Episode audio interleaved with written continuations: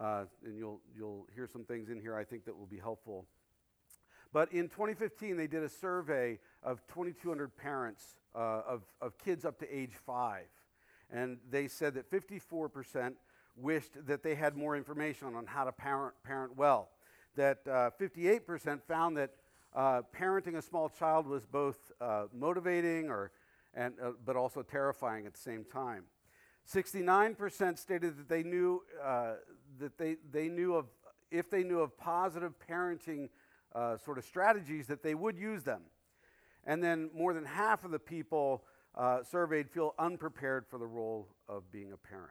I'm, i know I did when my kids started popping out into the world. I was like, you know, what, do I, what did I do? you know, it's just overwhelming at, at times. But fortunately for us, Proverbs has great wisdom on how to parent well, right?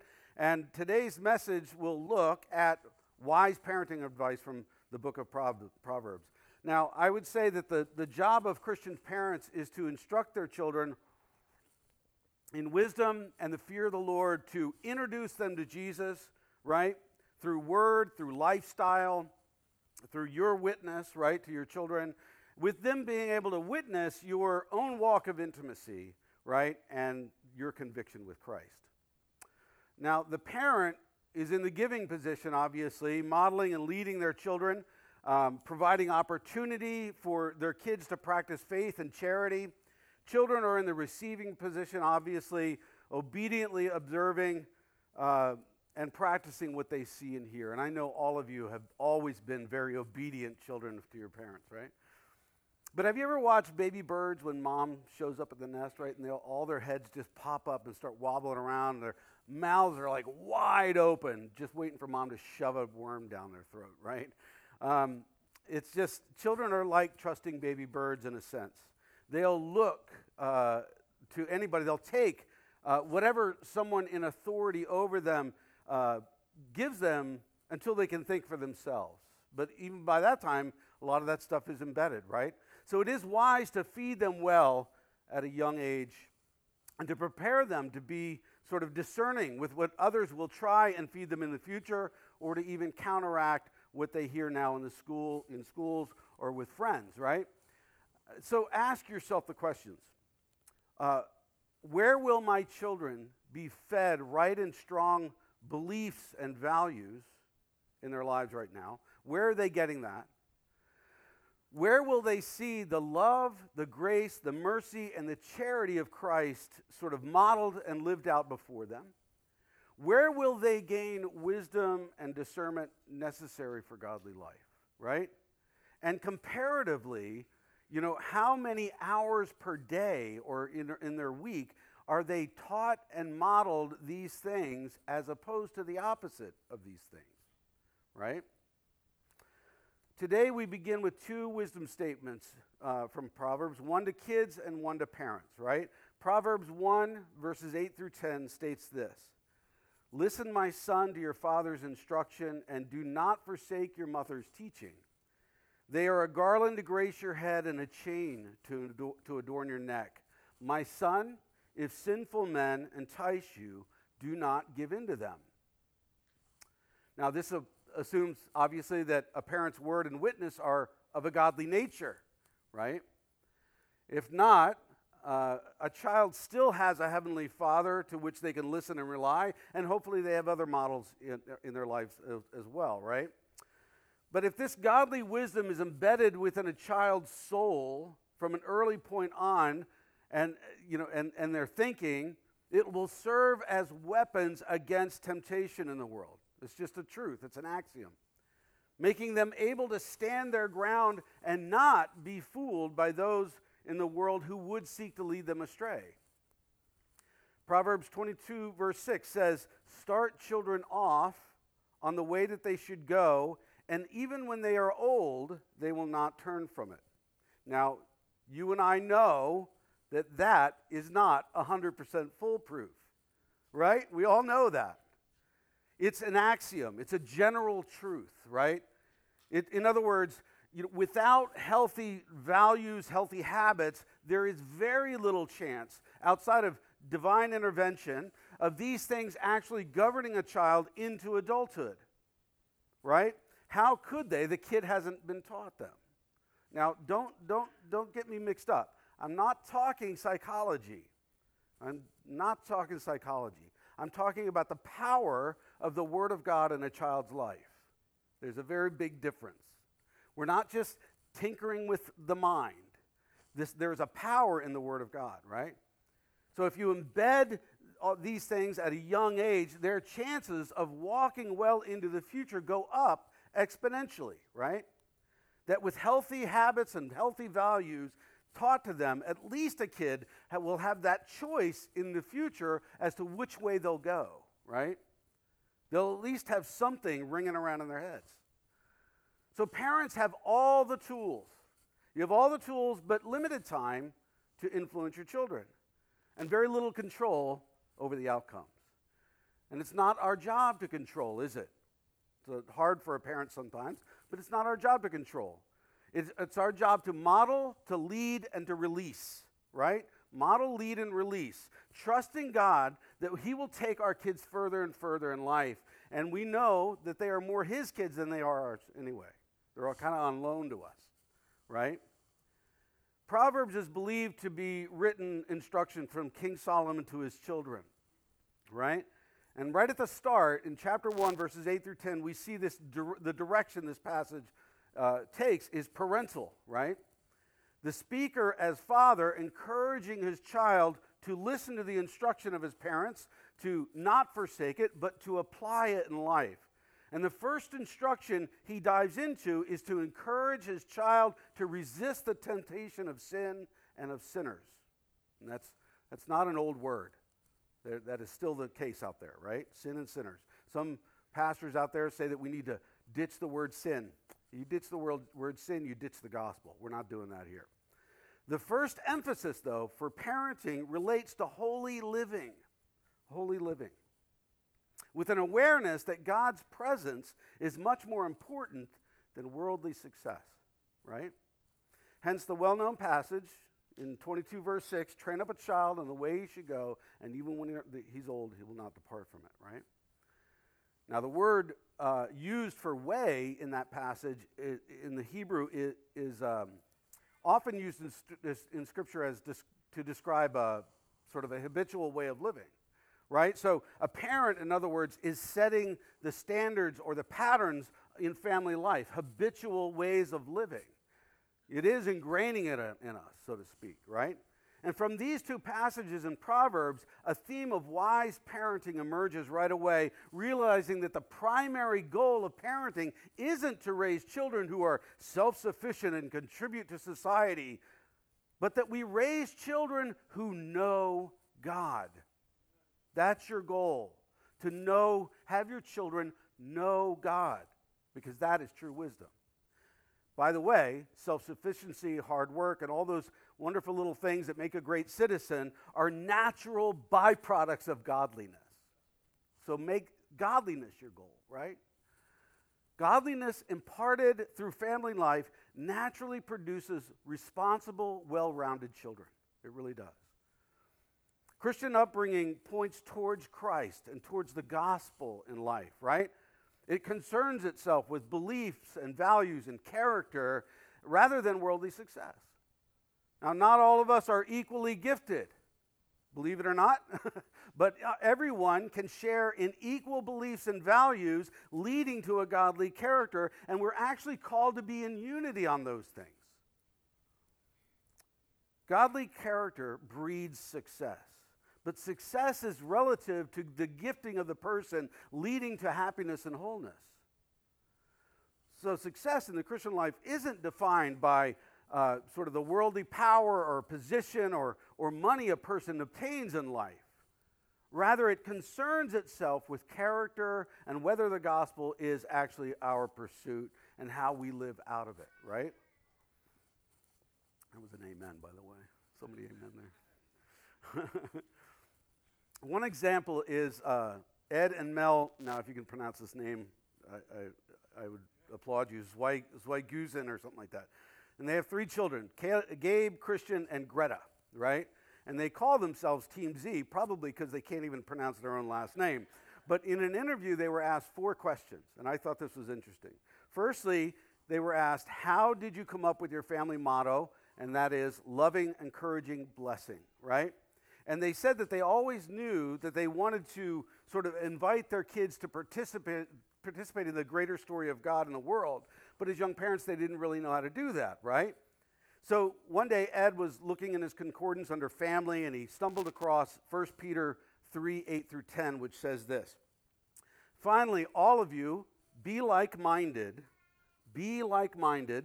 You'll be amazed at how, how often that comes up in Scripture. Be like minded, be sympathetic, love one another, be compassionate and humble. Do not repay evil with evil or insult with insult. On the contrary, repay evil with blessing, because of this you were called so that you may inherit a blessing. For whoever would love life and see good days must keep their tongue from evil and their lips from deceitful speech.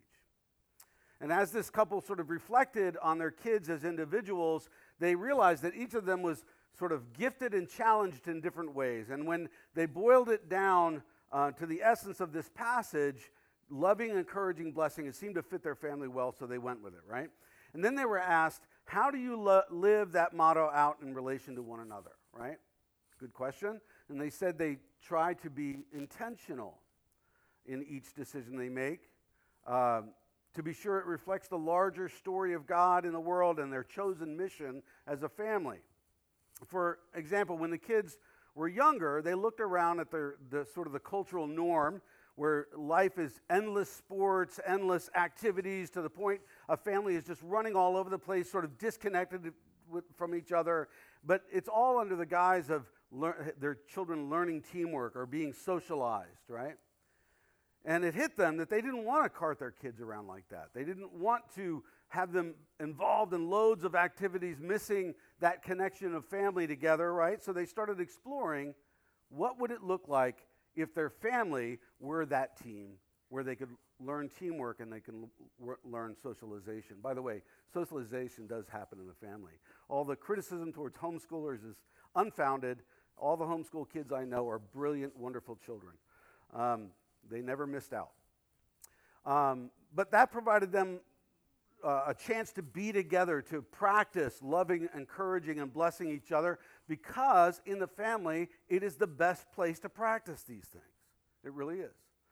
One of the most important times they spend is uh, at family dinner. So their family table is sacred. You know, they sit around it almost every night and they never miss a meal together, right? And they, and they don't just eat, but they share their lives, what's been going on in their lives. There's, there's a connection there, you see. And then they were asked, how do you live that motto out in relationship with others? Right? And so they said they try to be missional not just living for themselves, but for others as well, to be an outward fo- focused family or outward facing family. And one the way they do that is by inviting people to their family dinner table. Another way was just to simply need, listen to the needs of their neighbors and do something about it. For example, when Greta was seven years old, she heard about um, the problems of clean water at church, and she sensed that great need. So she started this Walk for Water event in her community. And then she started a, a nonprofit which gets a majority of its operating budget from that one event. And they claim it's a joy and a privilege uh, to participate in what God's doing in the world through these kinds of things. And they do that together as a family. Finally, they were asked, What sacrifices do you think you've made as you pursued living in these ways? In other words, intentionally and missionally. And they claimed that this was the hardest part. This was the most difficult part, that they still ask questions like should we have gotten our kids involved in, in that sport or encouraged them to do that job or what have you. But they always come back to their main question what are we about? What is our mission as a family, right? And when you see your parenting role as being sort of a missionary and your children as a great part of that mission field, it will change everything of how you view uh, everything else that falls under the category of parenting. It really will. It's, it's a challenge, by the way, to be so intentional. Most people don't parent so intentionally. It's just kind of let things happen and respond to them, react to them. But this is to be in- intentional with, with your parenting, right? And part of being a wise parent is realizing that God is ultimately in control of your children and your family, Raise children in the path that they should, should go and let God, trust God with the rest, right? The game Yahtzee, I mean, I'm sure you've played it, involves rolling dice to gain sort of points, and the, the complete name of the game is Yahtzee, an exciting game of skill and chance. And just like so many decisions in life, including parenting, there is an element of chance every time you roll the dice. One ministry leader points out, he says it this way raising your kids in a stable, loving home can set them up well for the rest of their lives, but there's no guarantee. Lots of things can, can and do go wrong in our world. Proverbs, by their nature, focus on the general rule, there it is, and not the numerous exceptions to that rule. The biblical wisdom books are not ignorant about this. In fact, these, these exceptions to the moral rule are what the books of Job and Ecclesiastes are all about, right? So Scripture is very honest. You know, it gives you an axiom, but it says, you know, this is not foolproof. It's our responsibility, right? Proverbs reminds us that in uh, everything, including the sort of seeming randomness of the roll of the dice, God is still in control. We can't understand all that, but, but Proverbs 16:33 tells us this: the lot is cast in the lap, right? But it's every decision is from the Lord. I don't get it. You don't get it, and don't try to get it because you'll never get it. All right? But that means that we, uh, when we enter the sort of uncontrollable arena of parenting, we can trust God with that outcome. And in the meantime, we can pursue his calling to raise our children in the way that they should go. Parents do definitely live in the uncontrollable arena of parenting, right? And in our day, now, some of you might get mad at some of these statements, but don't get mad. Listen, listen well. In our day, there are many current issues that are challenging our families, right? If you read our church newsletters, I sent out a short conversation via text with somebody that I had last week. And that person asked, Do you have any books or resources I can use to equip myself uh, with for talking to my kids about the whole gender politics, transgender nonsense that is running rampant? Some biblical but practical content to guard them against and lead them rightly, affirm confidence who, who they are, etc., and so on and so forth. This stuff worries me. Now, it, it should concern us, right? It should worry us at some level, but not to the point of panic, right? Leading us to be, it should lead us uh, actually to be more proactive and intentional in our parental leadership. And my response to that person was that this is a lifelong conversation with your children, right? And that it has much more to do with our walk and our witness before them as their parents. That we are living our faith out before them, allowing them to see uh, our confidence uh, as parents in biblical convictions and educating ourselves to be able to provide answers when they come up, when questions come up, uh, praying for them, praying with them. Do you pray for your children? That's a good question. You should be, right? Embedding the word into your family life to counteract all these other influences out there. Inviting them to do ministry to others alongside of you as you do it, right? Do ministry as a family. Now, tough decisions might have to be made these days, given many teachers and school boards have made children a target for morally corrupt teachings. And they are morally corrupt. Don't get all mad at me for that. This is we are a Christian church. We believe what the Bible says about life and, and people. And they seek to openly undermine parental roles, right? If you think that that's not happening, you're blind. It is happening like crazy. Now, it may be a matter of protection. I, I used to be a total proponent for keeping our kids in public schools because I thought we need the Christian witness in public schools. But at this point right now, I, it may be a matter of protection to either homeschool them or put them in a solid Christian school to help them develop before they're, they're having to be confronted with difficult issues. And that, the reason being is you could trust teachers before, right? You don't know what you're getting now. You really don't. But the, re- the, the, the real answer comes, always comes back to us as parents. How is my walk with Jesus? M- mine, as, as dad, right? And my wife as, as mom. How is our walk with Jesus? am I walking with Jesus closely? There are re- resources, of course, for you as parents to develop your own faith and your own knowledge uh, of, of, the Word to become more, even more confident in your uh, ability to present life in Christ in a sort of productive way or whatever. And if your kids are young or you don't have any kids yet or you know something like that, you're, and you're thinking about this right now, then you're in a good spot because it means that you can develop family life even further than you have already, which speaks of conviction and of knowledge and of faith in Christ in healthy ways. Remember, mom and dad are still king and queen. They are beginning and end for little kids, for kids at a young age. And your influence now, when they are young, will define your influence and your ability to navigate with them in the future, right?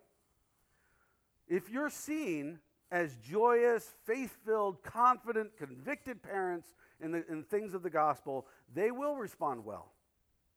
Right? Parents who walk with Christ well, incorporating that into daily life. Not that you have to be perfect, actually, you have to be honest about your imperfections. Right? Remember, when com- confronted with competing messages from society as it relates to the gospel, 2 Corinthians 10:5 says this we demolish arguments and every pretension that sets itself up against the knowledge of God, and we take captive every thought to make it obedient to Christ. I've been using this verse quite a bit in uh, sermons because I think it is so important for us right now. Taking captive every thought to Christ, every ideology, everything that you're taught, everything that you hear, every desire and, and whatever thought comes out of that desire in your head, taking it and making it obedient to Christ. That's important. And it tells us that we can process with our kids uh, when they are fed competing ideologies, right? Talking uh, or taking the, the thoughts and, and the messages that they receive out there and comparing them to the scriptures and with a constant conviction that scripture is king that Scripture is king. It can be trusted. It's the very word of God from the mouth of God to humanity. That's what we believe. Amen. Right? We do this in habitual form, right? Like it, by practicing what, what we know as the Shema of Israel, found in Deuteronomy chapter 6, verses 4 through 9. And it directs this way it says, Hear, O Israel. Now realize it says, Hear, O Israel. It doesn't say, Hear, O parents, right? So all you single people you need to listen to this stuff as well, in other words. Hear, O Israel, the Lord our God, the Lord is one. Love the Lord your God with all your heart, with all your soul, and with all your strength. These commandments that I give you today are to be on your hearts. So they're to be seated in your emotions, right? Impress them on your children, right? Talk about them when you sit at home, when you walk along the road, when you lie down, when you get up. Tie them as symbols on your hands and bind them on your foreheads. Write them on the door frames of your houses and on your gates. Now, that is, I want you to notice how comprehensive this faith life is, right? We do it everywhere at all times. We don't just do it for an hour and a half on a Sunday. Your faith, your walk with Christ is a relationship with the living God that you live and practice all over the place. This holistic love of God is lived out completely before our families and before our communities. If people don't know that you're a Christian, if they don't, if they don't identify you as a Christian, you've got to start thinking about that. Why is that? Why is that? A couple of good questions for us as parents and as children are Are we growing in the knowledge of God? Taking every thought captive to Jesus? Are we relying on the wisdom of God rather than the cultural narratives that we're taught? Are we creating the kind of homes of which the Shema of Deuteronomy chapter 6 speaks? Those are good questions. So, moms and dads, this week, pursue Jesus and allow your kids to watch that and invite them into that relationship. Pray with them, pray for them, memorize scripture together, have devotionals together. It can take five minutes around the dinner table, right? Discuss issues against the Bible, right? Educate your own self.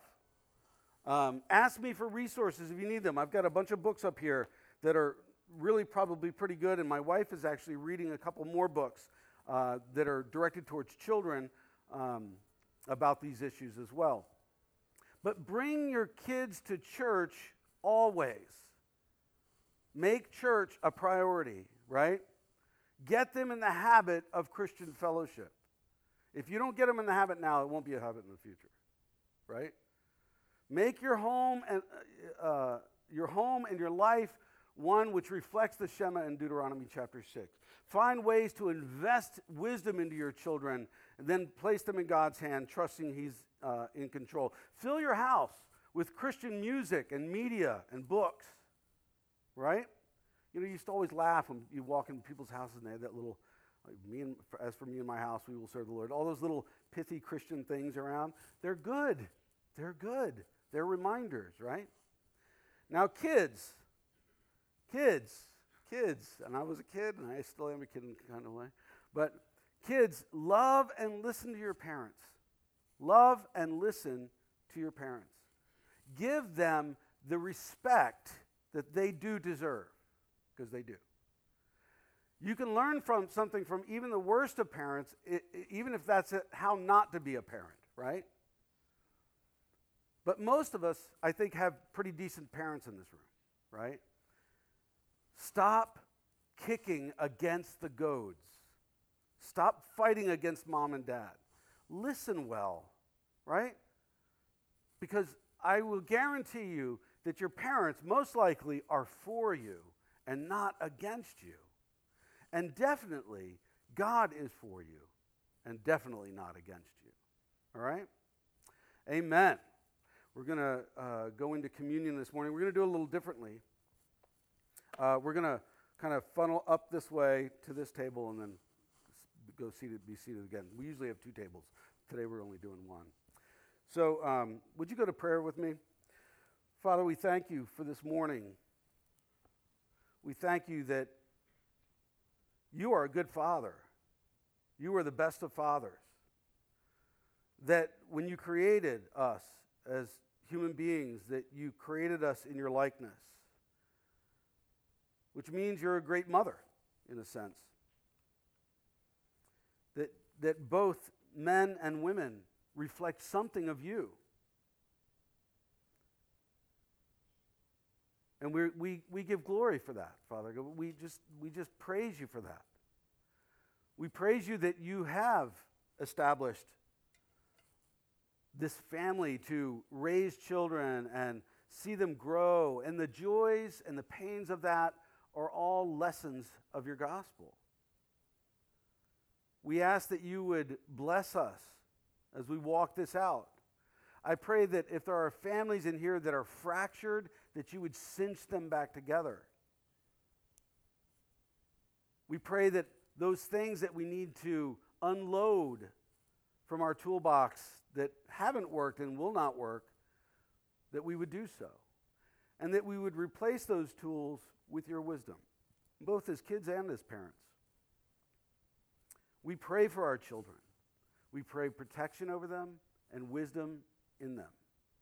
We ask that you would give us that wisdom to impart to them, that you would help us to live the Shema out together as a family, that we would make following and walking with you this wonderful relationship we have with you absolutely clear to everybody around us and habitual in the sense of really loving and walking you, uh, life out with you in a consistent way. And we know that on the night you were betrayed, you took bread, and after giving thanks, you broke it and you said, This is my body, which is for you. Do this in remembrance of me. And in the same way, after supper, you took the cup and you said, This cup is the new covenant in my blood. Do this whenever you drink it in remembrance of me. For whoever, for whenever you eat this bread and drink this cup, you proclaim the Lord's death until you return again. And we, we do this today to re- be reminded of that sacrifice you made on the cross. And also to remember just a few days later, you rose from the dead that you paid the ultimate price for us, that you as a father loved us that much. We thank you, Lord Jesus. In Christ's name we pray. Amen. So, uh, anytime you like, um, please come on up, up, to the table from now until the end of the service, whenever you're ready, and just come up this aisle here and take the, the crackers. I couldn't find matzah. Sometimes they're sold out, so it's saltines. And, uh, and dip it in the, in the, it's grape juice, so you're okay. Um, and, um, and take it whenever you're ready, all right? And we, we invite you to this table as a, a professing believer in Christ. If you're, if you're here visiting our church today and you've, you, you know, you're wondering, can I go up? If, you're, if you profess Jesus, come on up. If you don't profess Jesus, this is something that I would say just observe and watch. And uh, this is something that we do to be reminded of the gospel in Christ. Amen.